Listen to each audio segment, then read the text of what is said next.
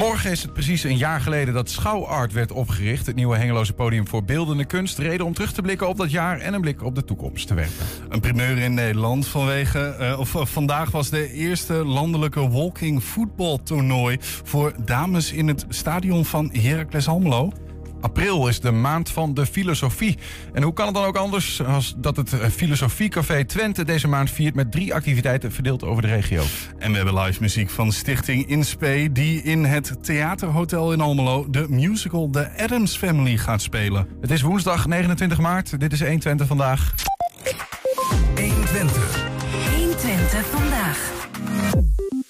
Morgen is het precies een jaar geleden dat Schouwart werd opgericht. Het nieuwe hengeloze podium voor de beeldende kunst. De stichting timmert sindsdien stevig aan de weg om kunst voor iedereen toegankelijk te maken in de stad. Zo zijn er iedere twee maanden eh, nieuwe tentoonstellingen te zien. In de studio aangeschoven twee drijvende krachten achter Schouwart te weten voorzitter Renata de Frankrijker en ook bestuurslid Anita Boerrichter. Goedemiddag. Goeiedag.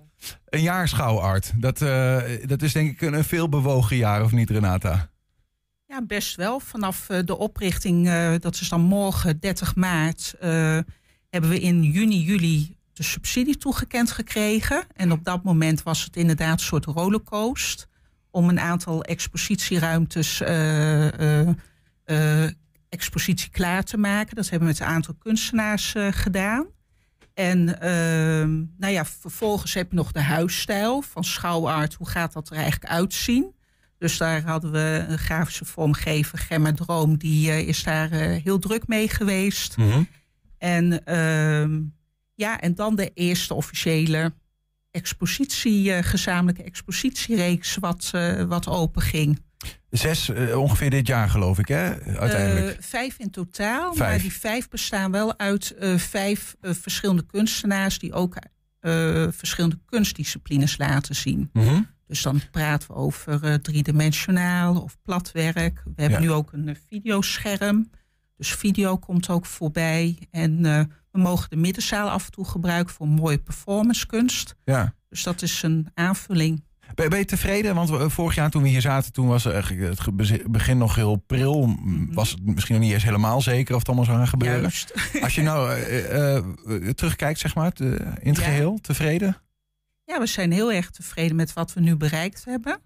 En uh, ook omdat het zo leuk is, we hebben nu ook een groepje vrijwilligers. En dat hadden we eigenlijk vanaf het begin, hebben we die al verworven. Mm -hmm. En we konden dan ook open. Dus op woensdag, vrijdag en zaterdag kunnen we ook echt open gaan van 12 tot 4. Ja. En dat was wel uh, wat in de Schouwburg er nog niet was.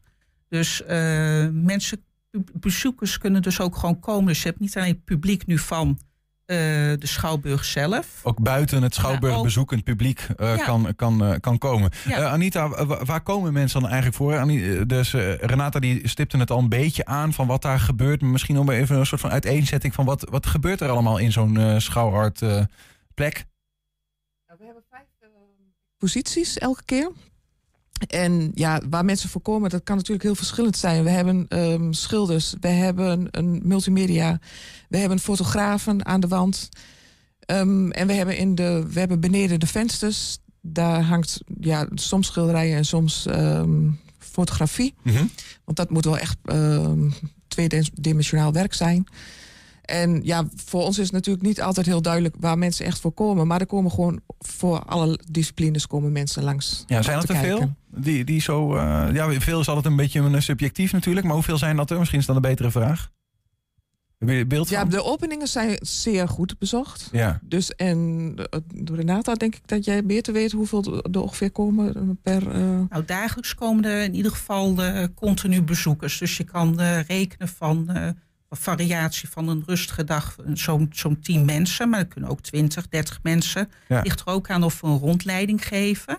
Als er een rondleiding is met uh, een aantal kunstenaars daarbij, dan, uh, en we maken daar ook weer uh, reclame voor, mm -hmm. dan zie je ook wel dat er bezoekersaantallen dan stijgen. Want dan Ja. vinden mensen dat leuk. Die willen ook een beetje in gesprek gaan met de kunstenaars.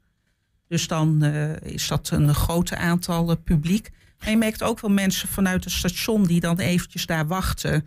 Die komen ook wel eens. Zo, ik sprak dan een meneer die kwam al voor de zoveelste keer dan terug. Want dan had hij zijn trein die. Uh, Vertraging had. vertraging. En Kom die even een rondje schouwaard doen. Nou, Ja. dat vind ik ontzettend leuk, dat Ja. soort dingen. En dat kan ook gewoon eh, gratis en voor niks. Kun je gewoon naar binnen lopen en Ja. eh, bekijken. Inderdaad, de, alle ruimtes zijn eh, gratis toegankelijk. En die zijn altijd geopend op eh, woensdag, vrijdag en zaterdag. Tijdens de kan of eh, kijken van 12 tot 4. Ehm, eh, vijf exposities is dit jaar, hoor ik zeggen. Eh, ik begreep ook dat de ambitie is om er zelfs 15 tot eh 20 te doen. Dus eh, dat is nog weer een verdrievoudiging bijna. Nee, eh, vijf eh, gezamenlijke te- tentoonstellingen. Dus eh, ehm, elke opening zijn er vijf exposities geopend. Ja, ja, dus in precies. totaliteit zitten we al lang aan dat aantal. Het is, vijf, keer zoveel was het dit jaar. ja, Precies, exact. Oké, oké. Maar er gebeurt meer, toch ook, ook educatieve programma's? Ja, ja, we hebben contact gelegd met, althans zij met ons, uh, Cultuurwijs Hengelo. En die wilde heel graag dat er eh, eh, workshop eh, docenten bij onze training kwamen volgen. Mhm. En ik ben even de naam kwijt, maar het was een hele interessante training. Daar heb ik ook meegelopen, dus daar leer je ook heel veel van. En ehm, van Atelier Z, dat is een cliënte die ook bij de hand zijn genomen en ook een rondleiding hebben gehad. Dus Ja. we zijn nog wel bezig met. Educatie kan eigenlijk gewoon komen, maar het is meer van eh, we zoeken nog de weg dat, dat zij ook naar ja, dat het contact gelegd wordt. Dat, dat ze ook echt naar ons toe eh, gaan. Dat, dat is nog niet een logische, een logische weg voor Nee, die mensen. moeten ze nog eventjes. Nee, dat, dat, Ja. daarvoor is denk ik ook eh Schouwert misschien nog te jong of te pril. Of, eh, te, Ja, wat je zei al, je, je, bouwt natuurlijk aan een eh, vormgeving, logo. Mensen moeten, je, moeten een beetje een naam krijgen, neem ik aan. Ja, ja, Eh, ja. Dat lijkt me ook wel een ingewikkeld begin, eerlijk gezegd. Sowieso, hè, jullie, zijn met jullie zitten hier met z'n tweeën, maar je doet dan best veel. Gelukkig heb je er vrijwilligers bij. Is dat een beetje te bolwerken? Of, eh, Nou ja, het is de bolwerken. ja, ja, ja. dus anders zaten wij hier niet meer. Maar het, het, is, het geeft ook energie. En dat, dat is natuurlijk een groot onderdeel van, eh, van het werk wat we doen. Dat het, dat het ons ook energie weggeeft. Omdat het, we krijgen zulke mooie reacties. En het, ja, de, ten- de, de tentoonstellingen zijn prachtig. En vertel eens die reacties. Wat, wat, eh, van wie en eh, wat, wat zijn die reacties van de mensen? Ja, dat, dat, nou ja, dat het heel erg gevarieerd is. Dus een gevarieerd aanbod. Dus voor iedereen is wat wils. Eh, betekenisvol. Dus eh, we hebben nu bijvoorbeeld Mirjan Jacobs in de Fiede hangen. Die heeft het over eh, 170 kwetsbare eh, bloemen. Die staan op de rode lijst. Dat heeft ze gemaakt met bepaald materiaal... wat, wat voor het milieu, milieu ook heel eh, ehm, eh, niet milieubelastend is. En, ehm, ehm, en in ons gastenboek zien we allerlei eh, reacties. Ja, van bezoekers. En ook bezoekers. kunstenaars zelf eh, blij om te exposeren? Ja, zeker. Ja, Ja? ja. Ja. Want jullie zijn beide ook zelf kunstenaar. Eh Anita, je bent beeldend kunstenaar, geloof Ja, ik. Hè? En, en Renata, jij doet verschillende multidisciplinaire, om het zo te Ja, zeggen. Ja.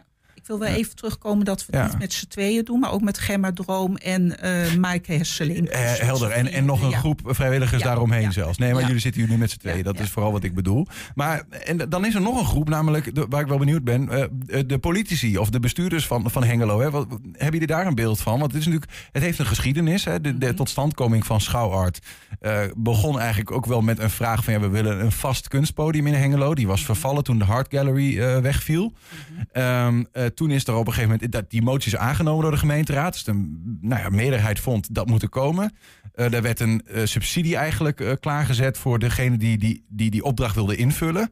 Nou, er waren vier. er waren ook andere kapers op de kust, om het zo maar te zeggen. Jullie hebben die subsidie nou ja, gewonnen in ieder geval. En, en is dat een beetje naar tevredenheid? Zeker, dat is naar tevredenheid. Want we hadden eerst het idee van, nou, we zijn als eerste, eh, dienen we een plan in en dan is het klaar. En toen kwam inderdaad van, ja, het is natuurlijk een stukje democratie. eh, dat er ook andere eh, plannen werden ingediend. Dus moesten we even wachten. Nou, uiteindelijk is het via een puntenstelsel is het dus, dus goedgekeurd. En nou, we nodigen fractievoorzitters, raadsleden, de wethouder nodigen we uit. En de wethouder komt regelmatig naar een opening en is ook positief. En de raadsleden en fractievoorzitters, nou zo nu en dan zie je dan iemand uh, inderdaad verschijnen bij een opening. En dat is ontzettend leuk. En dan zijn ze ook wel verrast. Want het is natuurlijk niet een uh, traditionele kunstzaal. Hè, uh, op bepaalde plekken zijn unieke ruimtes. En dan kan je mensen daarin meenemen. Ja. En ehm, het is ge helemaal geïntegreerd in het geheel. Mm -hmm. Dus, uh, en dan is het leuk dat daar ook een positieve reactie uh, vandaan komt. Ja. Overigens begreep ik wel dat, dat uh, schouwart, ik, ik zou denken van ja, dat is dan de invulling van die vaste kunstexpositieplaats. Maar dat is niet per se zo. Het is tot nu toe een soort van overbrugging om te kijken wat willen we ermee of niet, Anita? Nou, het is, vanuit Hengelo. vanuit de gemeente Hengelo Ja. is het zeker zo dat, dat zij willen een eh, vaste kunstzaal in eh, ergens in het centrum van eh, Hengelo.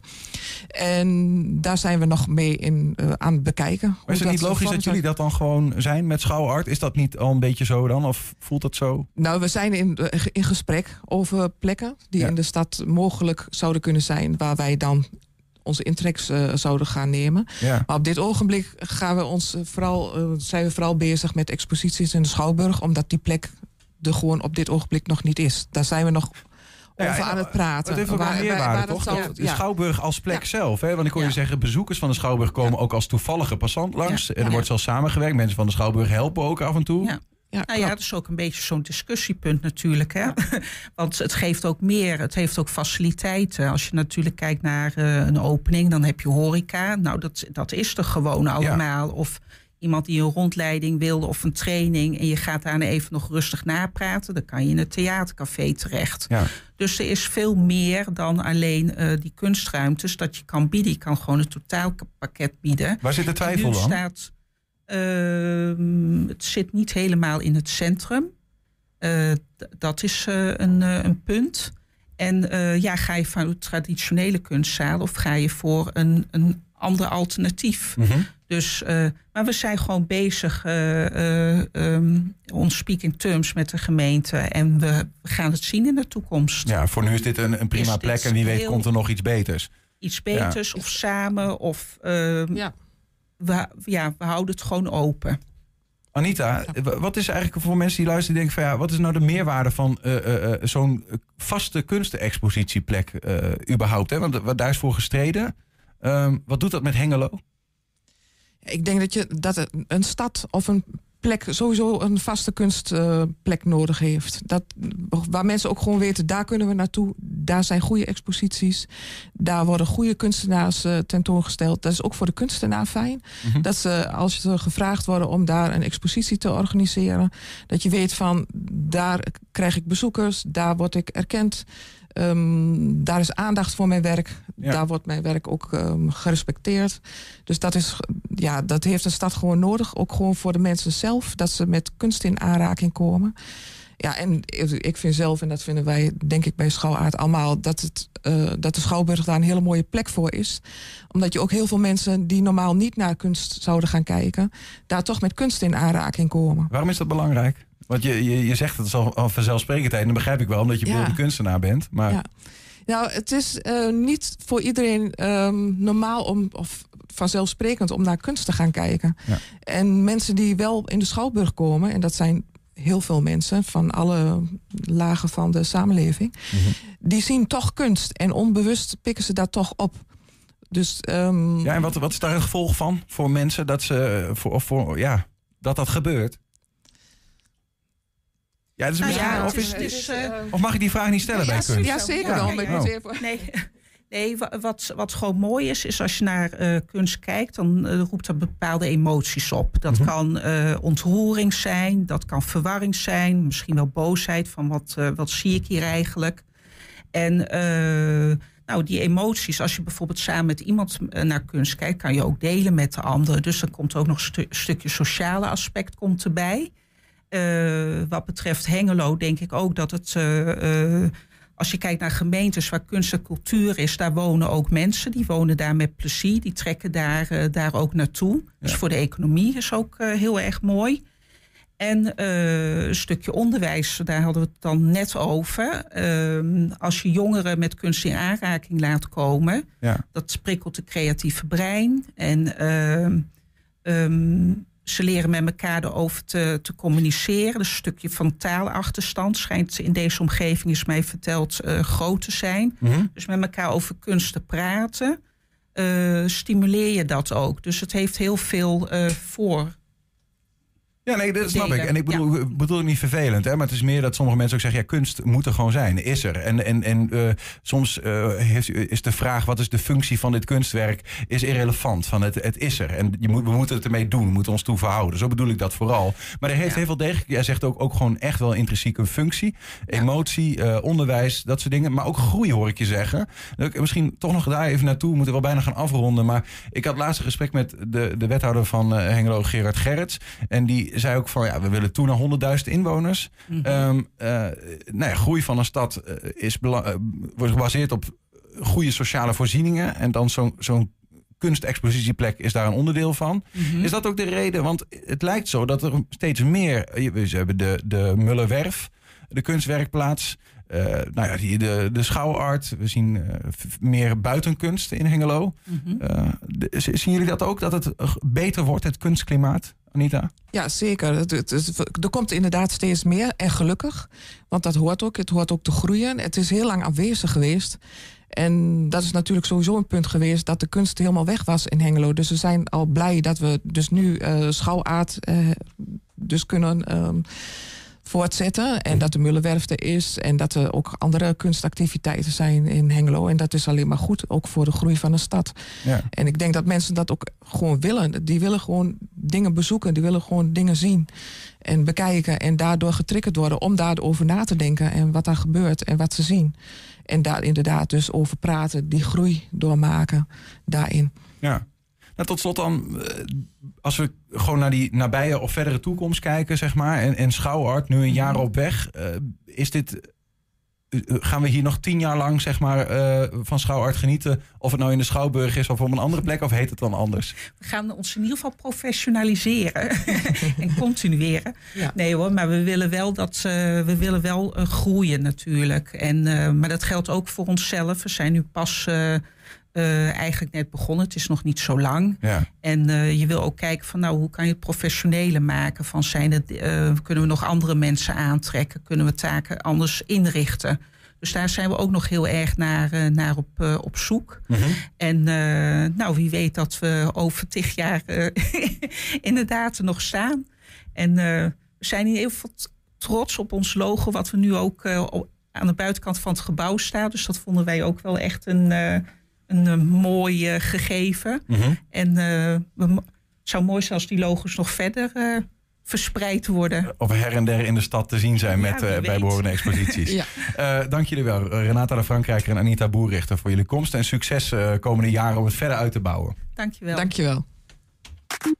Zometeen hebben we live muziek van Stichting Inspe, uh, die in het Theaterhotel in Almelo de musical The Addams Family gaan spelen.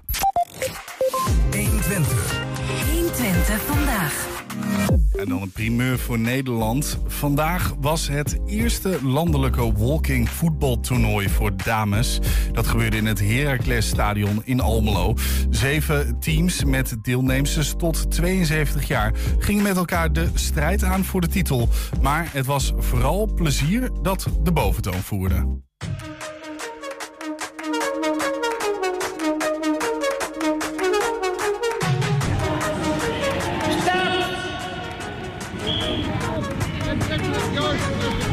Dit is vandaag de primeur van Nederland. Het eerste dames walking voetbal toernooi. De naam zegt het al, walking voetbal. Dus uh, je mag niet rennen, wat echt wel heel erg moeilijk is. Zeker uh, als je een beetje fanatiek bent. Maar het is een kleine speelveld. Uh, er zijn wat andere regels. de bal mag niet heel hoog komen. Maar verder, ja, het, het, het, is een spelletje wat meer op Pasen uh, gebaseerd is. Ik ben gek van wandelvoetbal. En uh, in België spelen we het alleen in mixed met heren. En er zijn heel weinig dames. En dit is nu echt specifiek voor, voor dames alleen. Dus ik dacht van ja, dat moet ik echt meemaken. Daar moet ik naartoe. Wij zijn in 2020 in januari, net voordat corona begon... begonnen met een heel klein groepje van ongeveer uh, acht personen, acht dames. Je mag meedoen vanaf 40 en uh, onze oudste dame is 74. Bij ons ligt de leeftijd op 55 jaar. En in Nederland hebben ze de leeftijd naar beneden gehaald op 40 jaar. Dus heel veel, veel meer vrouwen kunnen hier aan deelnemen. Voor heren is er meer dan genoeg, maar voor dames worden er eigenlijk nog geen toernooien georganiseerd. Omdat er nog heel weinig damesteams zijn. En wij hopen ook hiermee een beetje uh, te promoten. Hè? Dat dit uh, verder naar buiten wordt gebracht. En dat meer dames zien van hé, hey, dat is leuk. Moeten, misschien moeten wij in onze stad, in ons dorp ook kijken of we een, uh, een team bij elkaar kunnen krijgen. We zijn er al een hele tijd mee bezig geweest om meer teams te krijgen. En gelukkig op dit moment in Nederland zijn er al zeven teams. Ik ben heel trots op de club. Welke club faciliteert dit in een stadion? Is er geen. Ja, de uitslag is inmiddels ook bekend. En hou je vast, want op plek nummer 7 de CAC Zwolle. 6 Goldstars Heracles, 5 SV Bedem. 4 SV Huizen, 3 Goldstars Heracles, 2 SV Bedem. En de winnaar is FC Meppel. Nou, heb je dat toch even meegepakt. 120. 120 vandaag. Niels, Ja. herken jij, waar herken, herken jij dit?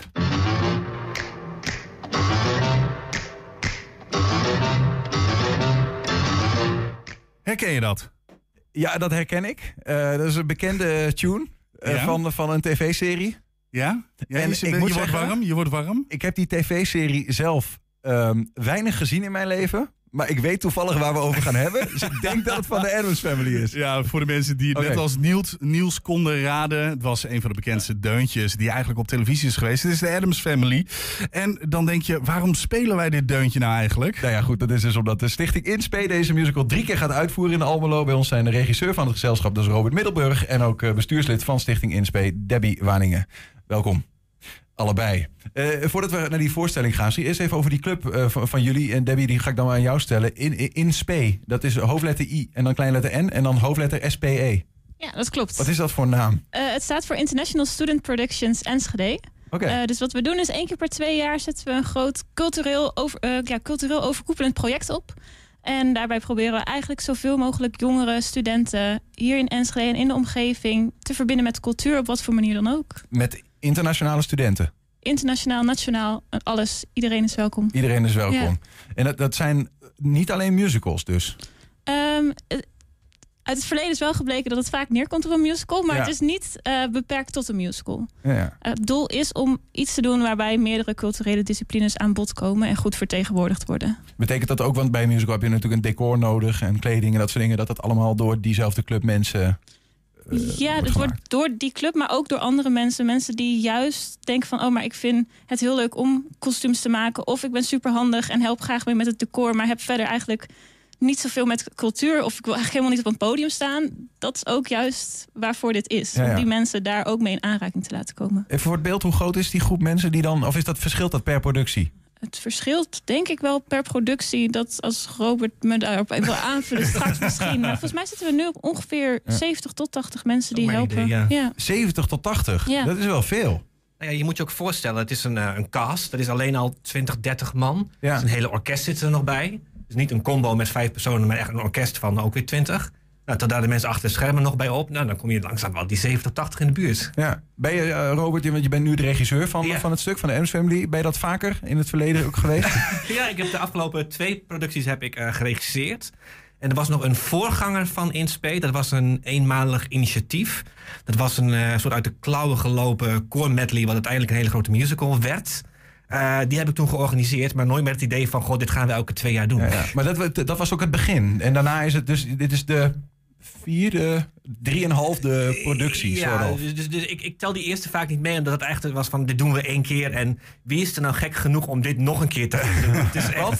Want? het is, het is gigantisch, want je hebt 18 cultuurverenigingen alleen op de UT, die moet je samenbrengen. Ja. Dan moet je ook nog eh, het HBO Saxion erbij betrekken en Artest ook nog bij betrekken. Het is een gigantisch project. Nou, ik heb dat zelf gedaan. Ik denk, wie gaat dat nou doen? Wie is Jij? nou zo? Ja, ik, ik en gelukkig heel veel anderen met mij die er ook eh, gek genoeg voor waren, gelukkig. Ja. Wat was het leuk, hè? Van, eh, eh, Duid het even. Zo samenwerken met zo'n club van allerlei verschillende nationaliteiten. Eh, wat, wat, wat is het leuk? Wat, wat, wat maakt het mooi om eh in spe te zijn?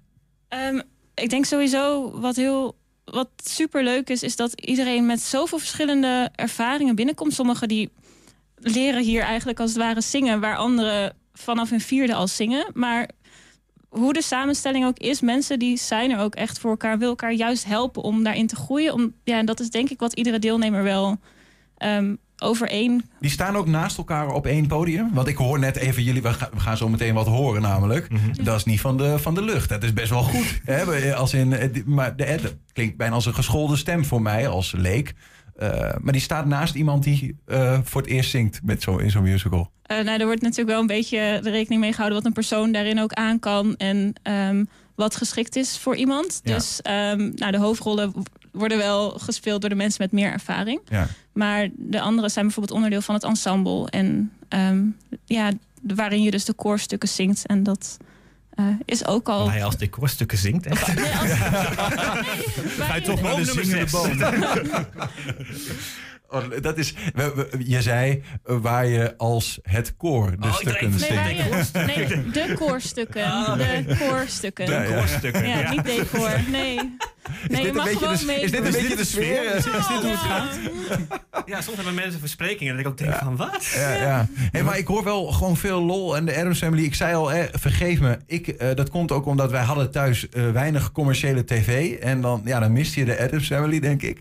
Ehm, maar het is volgens mij ook een sitcom, toch? Het is een, een humor eh, tv-serie. Er zit heel veel. eh, nou ja, je kan het beetje beschrijven als duistere humor.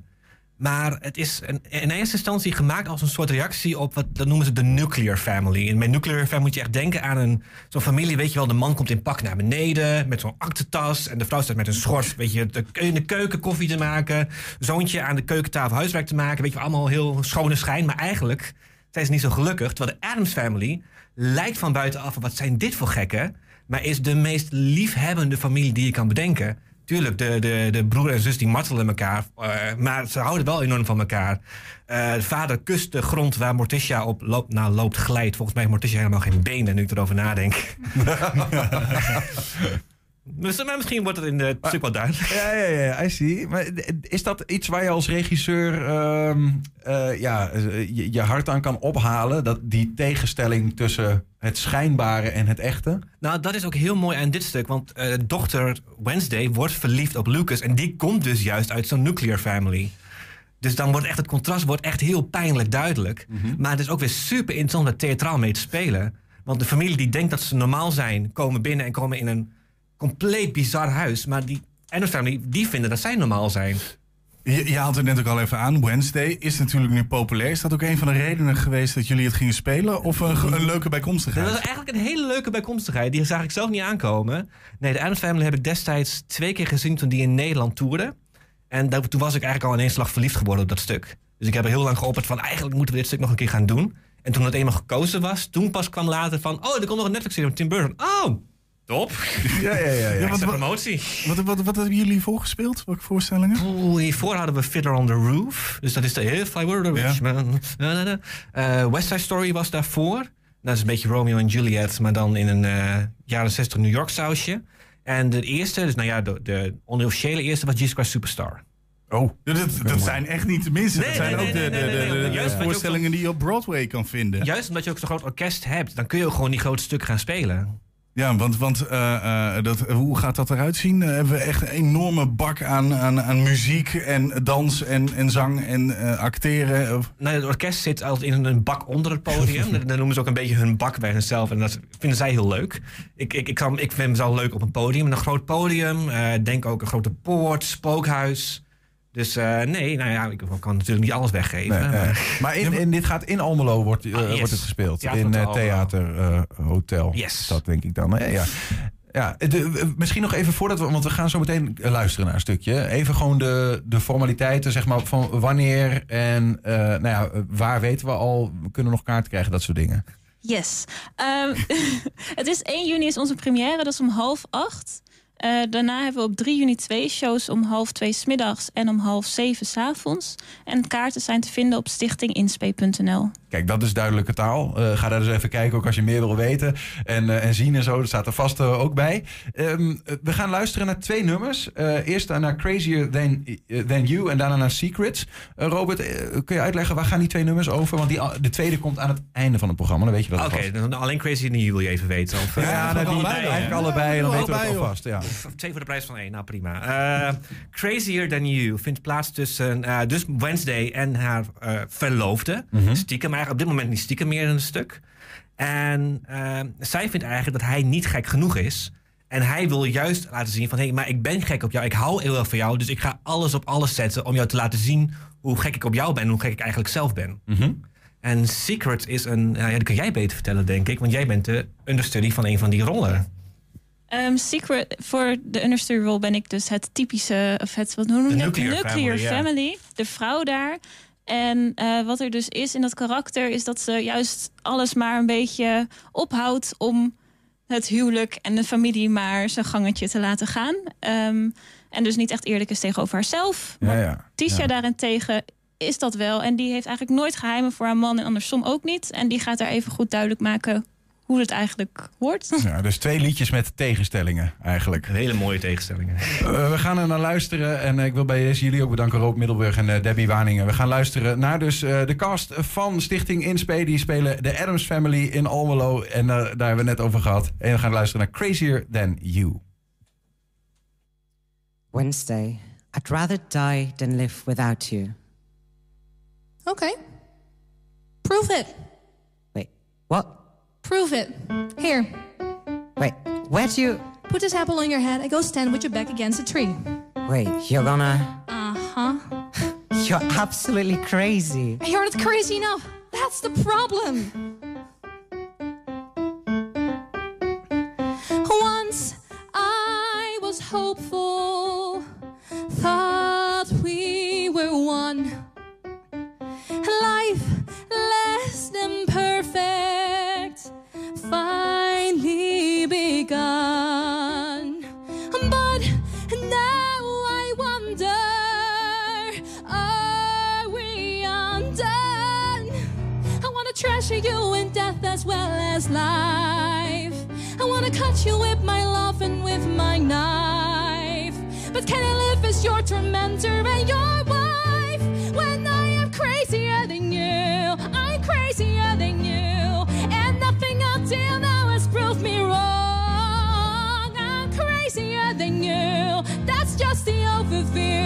So get aboard or simply move along.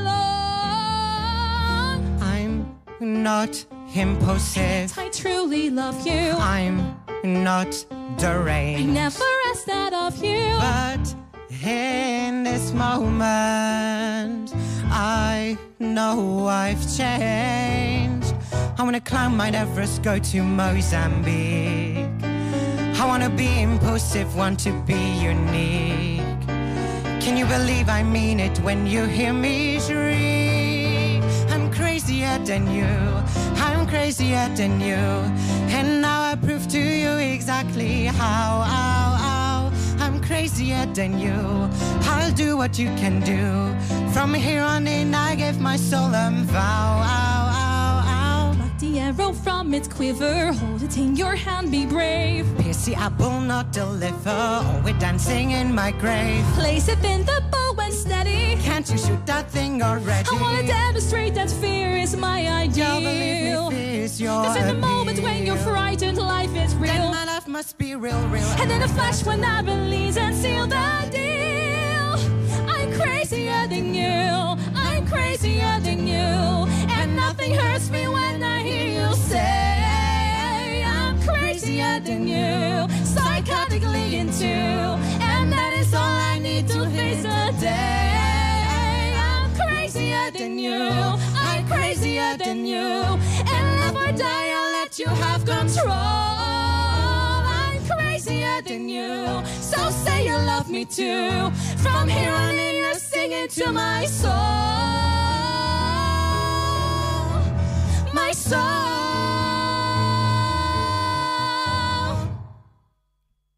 In Spe met The Crazier Than You uit de musical The Adams Family. Wat ongelooflijk goed. Ja, het is echt heel goed.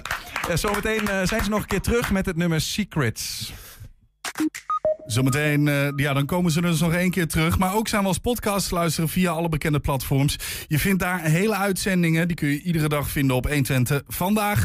En ook iedere dag, dus dat is echt iedere dag, ook in het weekend... kun je één item uitgelicht vinden op 120 vandaag uitgelicht. 120. Twente vandaag.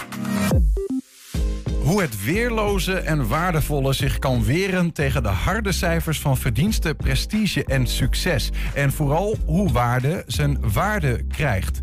Dat zijn de vragen die in april centraal staan in de maand van de filosofie. Ook Filosofie Café Twente viert die maand met drie activiteiten verdeeld over de regio. We gaan erover praten met secretaris Timon Meijnen. Timon, welkom. Ehm, even, jullie, jullie uit Filosofie Café Twente die wil mensen in Twente op een laagdrempelige manier in contact brengen met filosofie, ethiek en daaraan gerelateerde maatschappelijke onderwerpen, schrijven jullie. En dan ga ik toch nog een keer die centrale vraag van de maand van de filosofie daartegen aanleggen. Namelijk hoe het weerloze en waardevolle zich kan weren tegen de harde cijfers van verdiensten, prestige en succes. En vooral hoe waarde weer zijn waarde krijgt. Kun je dat laagdrempelig maken voor mij? Ja, nee, dat vind, je- vind je niet eh, volkomen begrijpelijk? Ja, ik moet daar toch even tien keer eh, overheen lezen voordat ik dat eh, tot mij kan nemen. Of is dat ook een beetje de bedoeling? Nou, ik moet zeggen, dat is het thema van de maand van de filosofie. En dat is een landelijk, Ja, precies. een landelijk gebeuren. En wij haken daarop in, want we zijn een filosofiecafé. Maar ik denk dat wij inderdaad misschien af en toe wat laagdrempeliger zijn dan de maand van de filosofie. in, ieder geval, in ieder geval in deze maand, denk ik. Is dat, komende maand eh, april. eh, dat begrijp ik. We gaan zo meteen over drie eh, nou, hele concrete dingen, namelijk gewoon de activiteiten die jullie organiseren, eh, praten. Maar misschien toch even filosofie als gegeven. Hè? Dat het imago daarvan is natuurlijk wel een beetje, ja, dat is ge- gezwam in de ruimte als mensen gaan filosoferen. Of niet? Hoe kom je erbij? Ja, gek is Ja. dat, hè? Ja. Nee, ik denk juist dat het een kwestie is van zindelijk denken, van goed denken.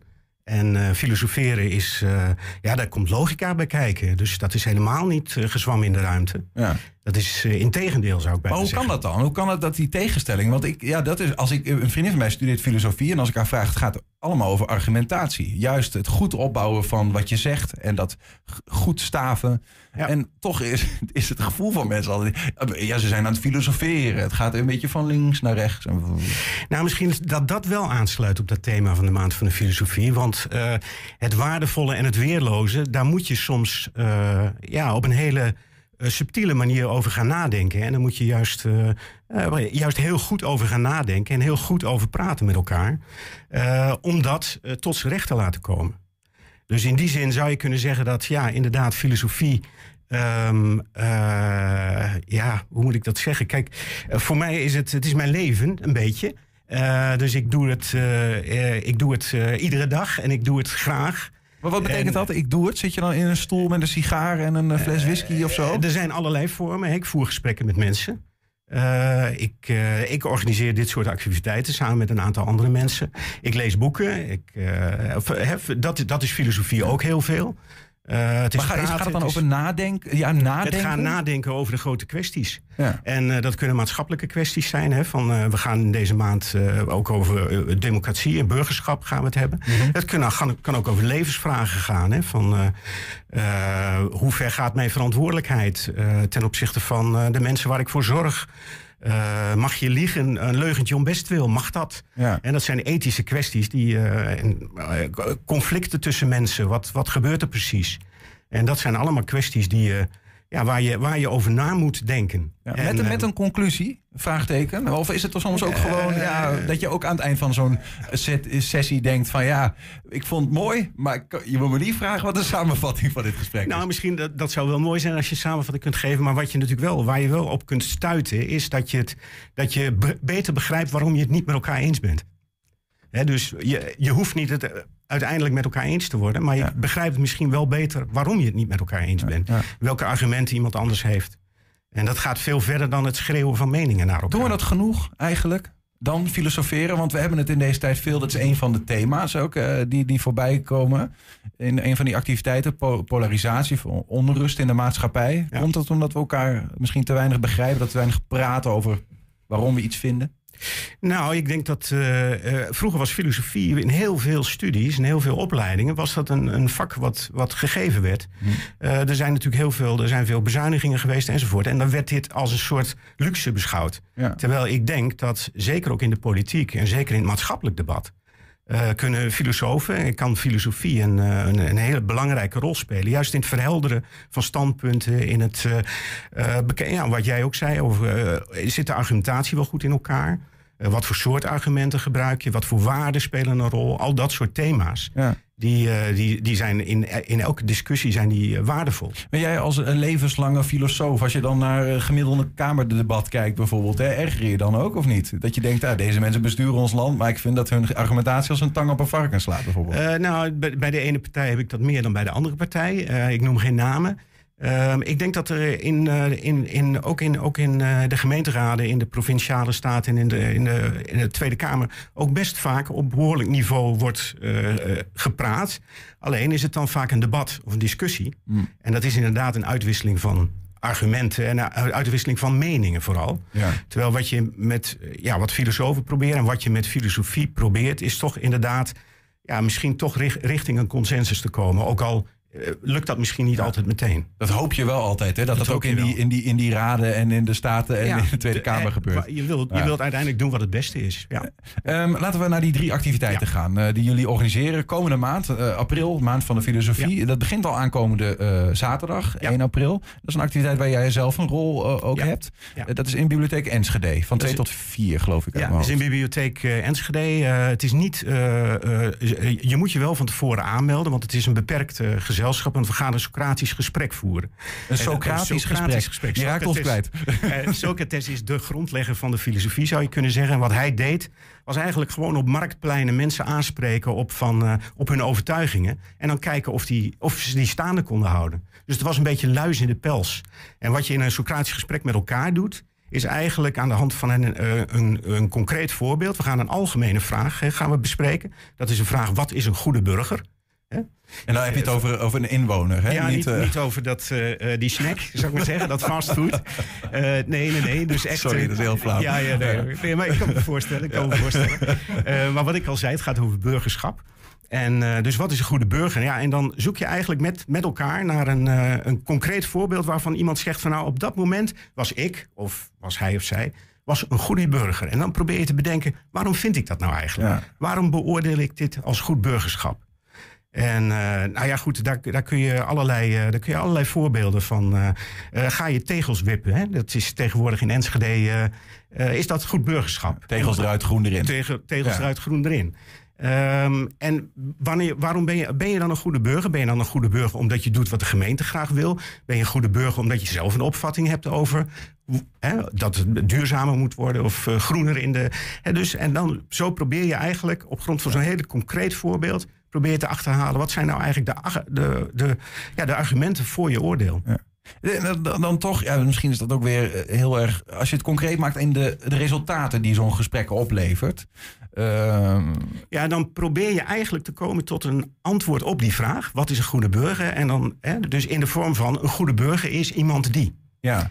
En dan probeer je het met elkaar over eens te worden aan de hand van dat concrete voorbeeld. En hebben vooral de mensen die meedoen, hebben die daar wat aan? De verrijken die zichzelf of doe je daar ook nog wat mee dan? Is dat... Dat zou je kunnen doen, maar, je, maar het is inderdaad in de eerste instantie voor de deelnemers. Ja. En eh, maar je kunt je voorstellen dat, eh, kijk, dit is vrijblijvend. Maar Socratische gesprekken vinden bijvoorbeeld op dit moment grootschalig bij de Rijksoverheid plaats. Daar ben ik ook eh, zijdelings bij betrokken. En dan gaat het echt om nadenken over van wat is een goede ambtenaar? Hè? En, eh, en eh, wat is een goede, wat is een goede eh, bestuursdienst? Ja, en waarom eigenlijk? En, nou ja, en, En daarop- en de overheid, de Rijksoverheid, heeft natuurlijk nogal wat problemen Ja. eh, gehad. En die hebben te maken ook met moraal. Van, van, de, hebben, hou je, doe je wel het goede? Ja. En, eh, en, Nou ja, want de dat, dan kom je vervolgens op een, op een eh, conclusie misschien wel. Eh, dan is de vertaalslag naar de praktijk blijkt ook in, nou ja, even het hele concrete soms heel lastig. dat blijft, blijkt lastig. Maar als je inderdaad met een team of een organisatie zo'n Socratisch gesprek voert, dan kan dat wel leiden tot een soort missie. Hè, van, van zo willen wij te werk gaan. En, dat kan, en dat kan mensen toch stimuleren, inspireren om Dat het anders te doen. Aankomende zaterdag. Dat dus van aankomende 2 tot 4 in de bibliotheek in Enschede. Aanmelden dat kan via secretaris.filosofiecafé20.nl. Zeg ik maar alvast erbij. Ja, Ehm, we hebben er nog twee te gaan. Dus laten Ja, we even door. Lezing, kwetsbaarheid, eh, lezing over de kwetsbaarheid van de democratie. Die is, moet ik even zeggen, 13 april eh, in het Cultuurhuis in Borne. Eh, daar zijn wij eh, regelmatig op zondagmiddag. Maar nu zijn we er ook een keer op een donderdagavond. Eh, en eh, dan komt eh, een emeritus hoogleraar, een oud hoogleraar hier van, van de UT, op het gebied van politieke wetenschappen. En die gaat vertellen over van, is de democratie kwetsbaar? We denken dat dat zo is. Ehm, en ik, hij, hij vindt dat ook. Maar hij, wil, hij gaat vertellen van hoe dat is ontstaan, hoe erg het eigenlijk is, hoe dat is ten opzichte van andere landen. En wat, wat ook natuurlijk belangrijk is, van wat kunnen wij doen om de democratie weer te verstevigen. Ja. En dus al die dingen komen aan de orde. Daar gaat dus ook die, waar we net al even, nou ja, kort misschien al zijdelings over hadden. eh, Onvrede in de maatschappij, eh, Ja. polarisatie. Is, worden Precies. zelfs reclames op tv hè, van Sieren. Van, eh, nou, Ja, let wat meer ja, op elkaar. ja, ja. De, eigenlijk, daar gaat het over, hè? onvrede. Waar komt die vandaan en wat is het gevolgen van? Ja, en dat is.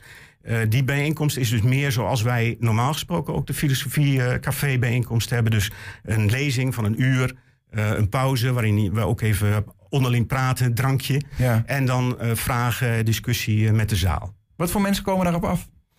Eh, voor, Ehm, voor wie is het? Is het echt voor iedereen? Het is in principe is het voor iedereen. En eh, ehm, eh, ik kan niet ontkennen dat d- we, af en toe best veel oudere mensen hebben. Het zijn ook mensen die misschien dan inderdaad tijd hebben om meer na te denken. Maar gelukkig komen er ook jongere mensen. En dat hangt ook van het thema af natuurlijk. En ik denk dat dit een thema is wat, wat, wat jong en oud, wat voor jong en oud belangrijk is. De, de, de, de spreker die avond, hè, Jacques Thomas, Jacques beschreef Thomas, al ja. even, professor, eh, dokter. Eh, die, die zegt eigenlijk het, eh, het gevolg van onvrede in de maatschappij is eh, populisme. Eh, de, de, als in populisme komt vanuit die onvrede. Nou ja, dan zeggen, zullen mensen, sommige mensen zeggen bijvoorbeeld de, de megawinst van BBB eh, met de afgelopen Provinciale Statenverkiezingen is ook een beetje zo'n partij die zinspeelt op de onderbuik bij wijze van. Dat is wat populisme dan in mijn hoofd in ieder geval zou zijn. Ehm, eh, ja, ik weet niet of jij daar als filosoof eh, hier uitspraak over doet, maar hoe kijk je daar tegenaan? Is dat een probleem? Is dat een gevaar? Of? Ehm, nou, kijk, eh, het gevaar is dat, dat zeg maar de standpunten, ook de standpunten van de BBB, versimpeld worden. En, en dat op die manier zeg maar, de nuance in het debat verloren gaat. En dat doen eigenlijk alle politieke partijen natuurlijk. Want je moet het ook inderdaad op een bepaalde manier eenvoudig houden. Maar ik denk dat, eh, dat eh, professor Thomassen... eh, op die betreffende donderdag 13 april... dat die daar inderdaad meer over gaat zeggen. En dat hij ook zegt, want populisme is ook meer... Mis, is, heeft iets inderdaad, wat jij ook zegt... het heeft iets van misbruik maken van zorgen... van hele reële zorgen in de samenleving... door ja, te komen met misschien te eenvoudige oplossingen. En dan zeg ik nog niet welke partijen populistisch zijn. Hè? Ik bedoel, eh, jij komt nu met een partij, maar... Nee, Helder, dat, die, is op mijn naam. Maar dat wordt, wordt door sommige mensen gezegd. Hè? Ja, Eh, ja. Zo kennen we nog wel meer van. eh, nou ja, goed, dan, dan is het ook inderdaad de vraag: wat is populisme? Daar heb je net een, een duit in het zakje gedaan. Wat is het eigenlijk? Ehm, eh, daar, over die sessie, dus op eh, 13 april, s s'avonds van half acht tot half tien. Zijn daar kosten aan verbonden? Aanmelden? Hoe werkt dat? Dat kan via de site van het Cultuurhuis Borne. En eh, dat, eh, die, die avond kost 12,5 euro. Helder. En voor studenten 5 euro, zeg ik dan ook meteen. Hè? Want Ja, die wil je we, hebben ook graag, we hebben graag erbij studenten hebben. erbij. Ja. We hebben nog één te gaan. eh, Een filosofische wandeling. Je gaat naar buiten. Ja, Ook. ja. Nee, dus ook voor het eerst dat we dat doen. Ik geloof dat het voor de vierde keer is dat het op het programma staat. En drie keer niet doorgegaan vanwege corona. En toevallig eigenlijk, want we, sommige ging- dingen gingen dan wel door, maar deze wandeling niet. Ja, het aardige is van, het heet het Langheet. Ik dacht ook altijd Langheet, maar het heet het Langheet. En dat is een, eh, een heel bijzonder natuurgebied bij Haaksbergen. Ja. Eh, en eh, de directeur daarvan, dat is een filosoof, Erik Brinkman. Die heeft ook verschillende boeken geschreven over de filosofie van het wandelen, filosofie van het landschap. En hij gaat dus over ja, wat wij mensen met het landschap doen en welke ideeën en waarden we gebruiken bij het inrichten van het landschap. Daar gaat hij het over hebben. En we gaan ook wandelen. Dus we gaan, hij gaat ook laten zien Ja. eh, hoe, hoe je zeg maar de, de invloed van de mens op het landschap en welke ideeën eh, daarachter zitten, eh, dat gaat hij laten zien. Dus het is voor ons nieuw. Het is ook de eerste keer dat we in Haaksbergen zijn. Dus we, we maken onze naam Filosofie Café Twente nu echt waar. Haaksbergen, Enschede en Borne. Dus ehm, ja, ik ja. ben er zelf ook heel benieuwd. Ja, nou, ik vond wel even om wat con- concrete voorbeelden. Want hij ging wandelen door Nederland op zoek naar denkstructuren die de relaties tussen mensen en het landschap hebben bepaald. Dus wat denken wij en wat is het gevolg daarvan eh, met, eh, op onze relatie met het landschap? En dan we bijvoorbeeld een concrete voor, vond ik leuk om te lezen. Van de Romeinen die voor, voor het eerst in de lage landen instrumenten tussen zichzelf en het landschap plaatsten. Dus daarvoor leefden we eigenlijk veel meer in het landschap en nu gingen we een muur ertussen zetten. Zo lees ik dat althans. En waar komt dat dan vandaan? Dat zou, daar zal het over gaan bijvoorbeeld. Nou ja, kijk, eh, dat is een, een vorm van beschaving. Hè? De Romeinen brachten eigenlijk hier een beetje beschaving. Ja. En tegelijkertijd zie je dat daar ook iets mee verloren gaat. Hè, dus eh, de, de beschaving betekent dat je inderdaad dingen tussen jezelf en eh, de natuur plaatst. Maar er gaat ook iets Ook mee tussen verloren. elkaar. En tussen elkaar. En muren zijn er ook tussen mensen, precies. En, ja, dat, en, dus, en ik denk dat hij daar, daar inderdaad hele leuke voorbeelden van kan laten zien. Omdat er in Nederland bijna geen natuurlijk landschap meer bestaat. Eigenlijk is alles bedacht. Er bestaat nauwelijks meer oerbos, er bestaat nauwelijks meer.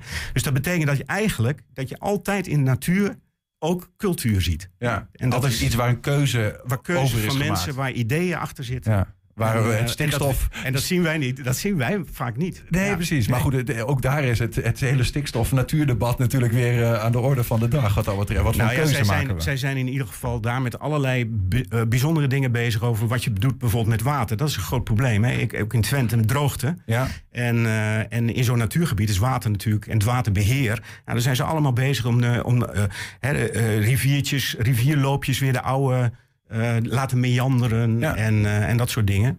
En dat, daar zitten dus nieuwe ideeën achter. Nou ja, want, dat, dat, en want je vertelde dat al. hij, is, hij is directeur van het landgoed, maar ook zelf filosoof. En hij, eh, op het langreed staat er dan ook... heeft Brinkman het boerendenken van vroeger gevolgd. Er zijn de middeleeuwse watersystemen hersteld. Dus hij heeft ook echt zijn, zijn, juist zijn denken over... Nou ja, waar we het net over hadden. De gevolgen die mensen hebben... nou ja, voor, van de keuze die mensen hebben gemaakt... heeft hij gekeken van hoe deze in de middeleeuwen... ga ik ook weer toepassen. Ja, nou ja, we hebben net verkiezingen gehad ook voor de waterschappen. En de waterschappen worden in de geschiedenis beschouwd als een van de eerste democratische organen ter wereld. En in Nederland. Ja. Eh, want daar had, was er een gemeenschappelijk belang. Wat, wa- eh, wat doe je met water? Wat doe je met te veel water? Wat doe je als er te weinig water is? En alle boeren en, en buitenlui, die, die, die moesten dat samen, die moesten, dat, dat was een gemeenschappelijk belang. En dus moest er overlegd worden. En dat is het begin van de democratie. En die waterschappen, dat is nu nog steeds. Dus een, ja, wij zijn het vergeten hoe belangrijk het is. Hè, want wij, wij zitten in de stad. Maar, maar voor, voor, voor boeren en, eh, en, voor, eh, en ook natuurbeheerders is het, is het een, eh, een enorme kwestie. Die weten echt wel wat, waar dat extra stembiljet voor was tijdens die verkiezingen. Ja, precies. Nou, ook hier moet je weer voor aanmelden, geloof ik. Hè? 45 plekken. Ja, Dus even ja maximaal. Er is nog plek hoor. Maar. En dat kan allemaal via dat. mag ik het ook nog keer Ja, hoor, dat, zeker. Ga je gang. Secretaris.filosofiecafé20.nl. Ja, precies. kan ook via onze site. Ja, die website zou je waarschijnlijk wel meer kunnen vinden als je nou bent. Filosofiecafé20.nl. Ja. Dankjewel, eh, Timon Meijner, voor, voor je uitleg. Ja, jij eh, bedankt Ja, voor, succes. eh, deze gelegenheid. De komende maand met de, de maand van de filosofie. En, eh, gefeliciteerd alvast daarmee. Ja, oké, dankjewel. dankjewel. Heb je een tip voor de redactie? Mail er dan eventjes naar info.120.nl 120. 120 vandaag. Ja, en dan nog één keer, omdat we er geen genoeg van kunnen krijgen. Stichting Inspe met het nummer Secrets, die je ook kan horen in hun voorstelling The Adams Family. I'm shocked. What kind of marriage is it where you keep secrets? A long one. Secrets are the enemies of passion. Speaking through will get you through the day. Truth is not a thing that one should ration. But I think you think of it that way. Never keep a sit inside the closet. Always give the facts a fighting chance. Every time you do, it's a deposit in the long term time of your romance. Keep no secrets if you want him to remain your lover. There's a world of things you might discover. Truth is beauty, he should always know exactly who you are. Bear your secrets, and your marriage will be healthier by far. Gomez adores me, never ignores me, always has put me first. And Alice, if he should try once, telling all I want, I throw him out head first. Kneeling, he'd plead, I'd reconsider. Reeling, he'd quickly start to drown. Begging me for lenience, but at my first convenience, I'd put him on the first bus out of town. Is truly devoted, never misquoted, always the paragon. Without a doubt. And if he told you a lie, you whisper goodbye, then leave him to carry on. That's it exactly. Is there no room for some discussion? If Gomez lied, Is there no chance you might forgive? a lie's a lie, and lies can kill, and life can quickly go downhill. Secret, and they put her on the guillotine. Now I see what you mean. She kept a secret, and they shot her with an M16. That's not a pretty scene. She kept a secret, and they put her on the cover of a magazine. She's quite the Philistine. What's that one? The dance routine. Keep no secrets. Welcome honesty with no resistance. Then your marriage is a loving kind of coexistence. Lies and secrets, they're the sins that keep a husband from a wife. Gomez loves me, he would never keep a secret. And his love.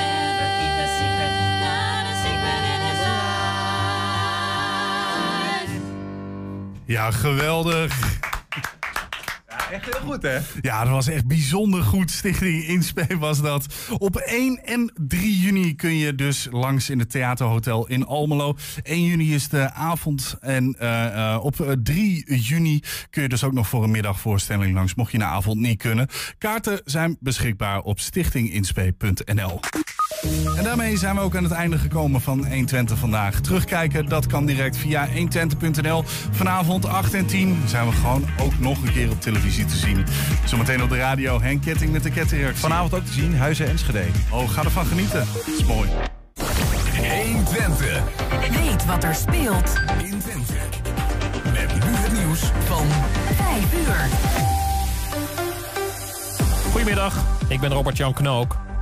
Het onderzoek naar het afschaffen van de BTW op groente en fruit levert zoveel vragen op dat het plan misschien helemaal niet doorgaat. Zo is de vraag wat groente en fruit precies zijn. Vallen appelmoes en pastasauzen er bijvoorbeeld ook onder? Het is allemaal zo ingewikkeld dat het kabinet het hele plan mogelijk schrapt. Het datalek bij een marktonderzoeker die voor Nederland